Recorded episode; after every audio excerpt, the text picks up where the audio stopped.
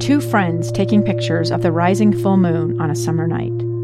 Two teenage kids doing what teenage kids do. When a stranger with a gun and a death wish changed everything. It was violent, it was senseless, and I will never understand it. I will never accept it. I'm Amy Donaldson, and unfortunately, we're all too familiar with stories about how violence shatters lives. But what we rarely see is how they are rebuilt. In a new podcast, The Letter, we relive tragedy, but only so we can hear the rest of the story the struggle to reclaim lives, the realities of grief, and the possibilities of forgiveness. I believe in miracles. Sometimes I thought, there are no miracles. Yeah, there are, and this is a big one.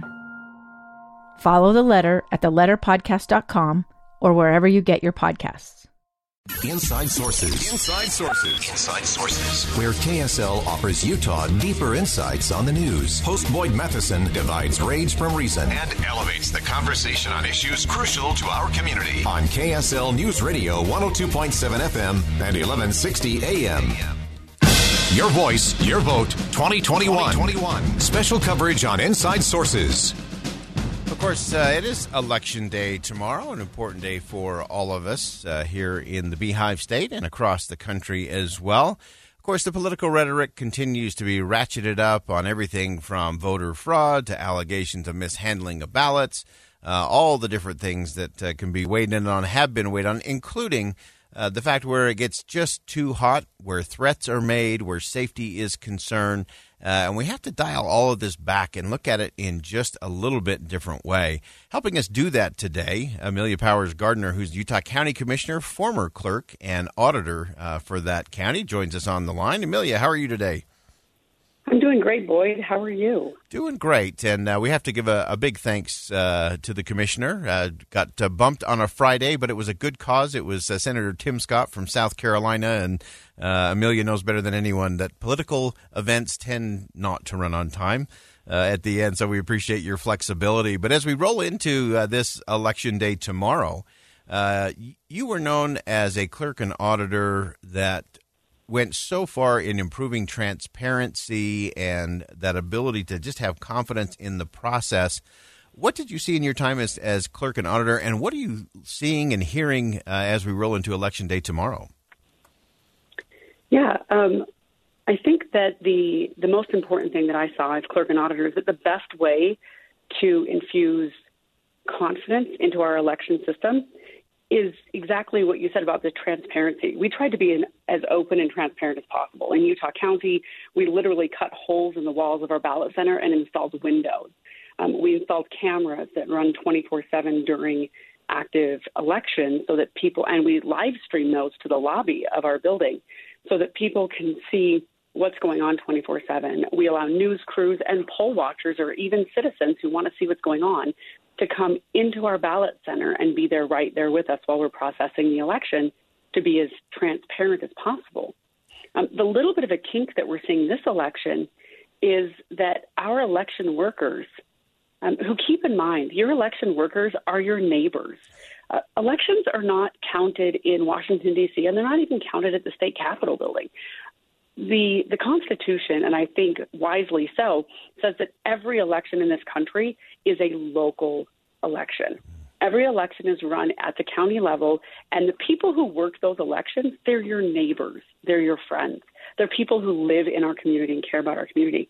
Well, they're really nervous right now, Boyd. For the first time, I've got election workers who've been in the business for 20 years.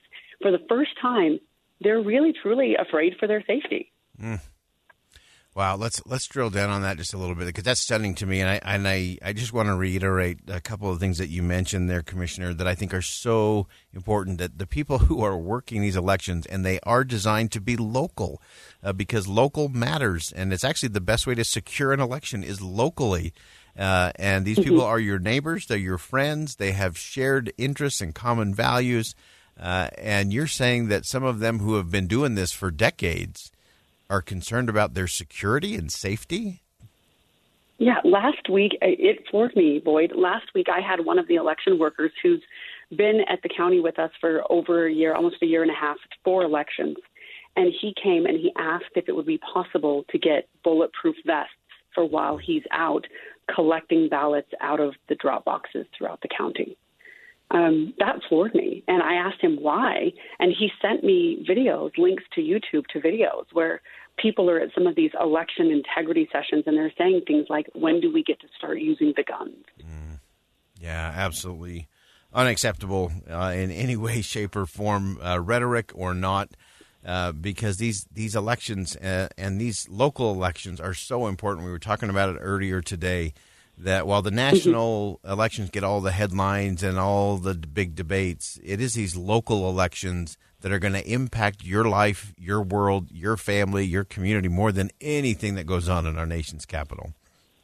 Yeah, I think the best thing for people to do if they're concerned about the election integrity for their local elections, um, rather than being part of the rhetoric and being part of the problem that we're seeing nationwide, just go down to your clerk's office.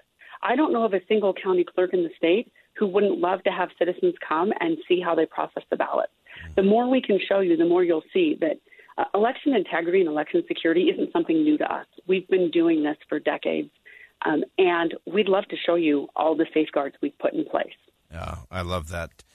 Uh, so grateful to have Amelia Powers Gardner, Utah County Commissioner, former clerk and auditor for Utah County. And uh, anything else we should be thinking about or uh, watching for as we roll into Election Day tomorrow? Yeah, so Election Day tomorrow, um, your ballot needs to be postmarked by today if you're going to drop it in the mail. Um, so if, if you're mailing it, it's got to be today. If your mailman has already passed your house, you're going to have to go put it in a mailbox. Otherwise, use the drop boxes that are available. You can drop it in any drop box before 8 p.m. tomorrow. If you've lost your ballot or you don't know where it is or you've made a mistake, uh, there will be polling locations. Every county has at least one. Um, Utah County actually has five polling locations that you can go to these polling locations and they'll print you off a new ballot. Great stuff. Great insight as always, Amelia Powers Gardner. Thank you so much for joining us on Inside Sources today, and thanks for waiting the weekend uh, to have this crucial conversation. Thanks for all you're doing. Absolutely. Thank you.